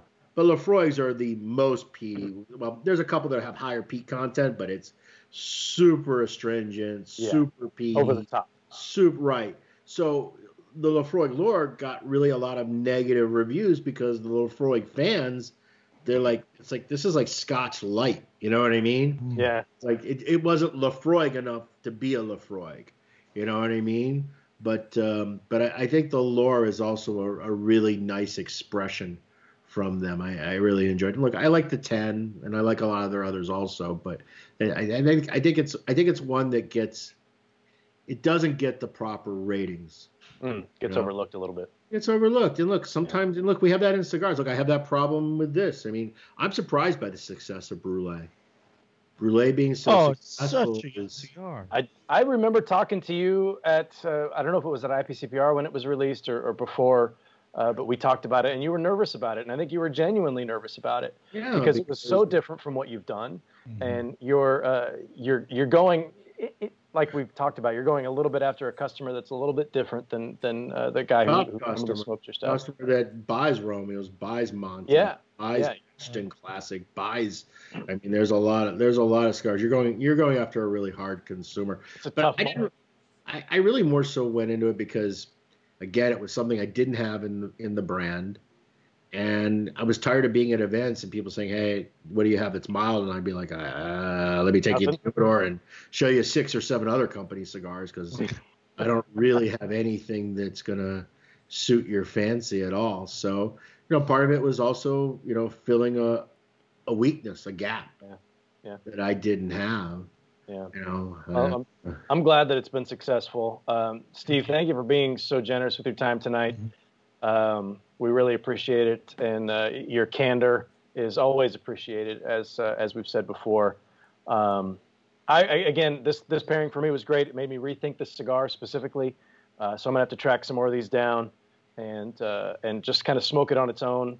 And I'll make sure that I'm in a wind control and. Let me ask you: Do you have any of the original? Intre- do you have any of those original Intrepidos left? No, this is the only one that I had. Okay, because uh, let me send you some of the ones with the the slight tweak on them, and I was gonna say do a head to head. I don't have any of the originals either. I Oh, I, I still have originals for both me and Rob. Come on. Oh, there we go. Yeah, I, I do. I, I see. I don't think of Randy's humidor as being my humidor too. I should. I should. You have That's- access to them, Rob. so whoever wins the box of sin, you're gonna send me the address to ship to. Correct. Yes, we will. Also, do me a favor: ask them what size they'd like to smoke Ooh. because Oh, they can goody. choose. I don't care any of the five SKUs. And uh, and uh, one little other note: um, there is actually a stronger blend of Sin Comp um, that will be released next year. Ooh, There- little breaking news. breaking Yeah. news. Yeah, I don't, know. Have I made that announcement? I don't think I have. If, But, if you haven't sent a press release, Coop is going to be very upset. I haven't sent a press release. I mean, look, it's still it's George, still. take notes. I thought the blend was done, but I haven't been back to Nicaragua since the end of February. I was I was actually going to ask you that when when because I know Yeah. when we talked earlier this year, you hadn't been back, and I No, it's assumed been a disaster. I'm going in January, early January, even if I have to charter the personal, the private jet. I have no choice. This is As Yeah. a billionaire, that's just as a billionaire. Yeah, it's on standby. 40k. What the hell? You got you it know? on you got it on standby. It's it's not a problem. You know, Steve, always a pleasure, man. We really, really appreciate it. Um, boys, what's coming up for Smoke Night Live on Friday? Uh, so Friday we will have Abe Dababneh from Smoke Inn on because uh, we'll be selling these in the daytime, and so Abe will be and me will be just uh, you know having a good time on Friday night as we typically do for Friday Night Herf, and uh, that's the story for Friday. Awesome. Abe's a great guest. He is a great Yeah, guest. it's, it's a lot of fun. A lot of And- fun. Randy, we've what do we have next week? And for Flavor Odyssey, you can tune in next week on Wednesday at 9 p.m. Eastern Time for the next the next show in the chapter of San Andres, uh, where we will be featuring the none other than the Underground Dojo Dogma Maduro. Uh, we will uh, be announcing on Monday, possibly me, probably Rob. We'll let you know what we'll be pairing with, and uh, and please continue to tune in. And again, thank you so much, Steve Saka, for doubling down on our giveaway, as we will be doing giveaways for each of the last five shows of the year. And so uh, tune in, get a chance to to win some great stuff.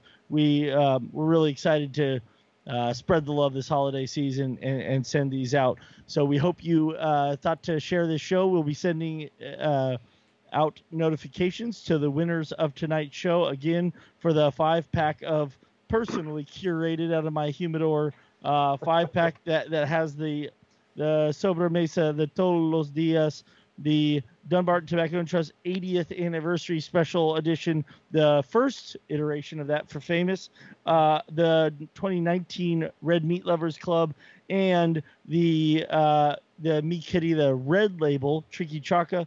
Oh, that's a good one.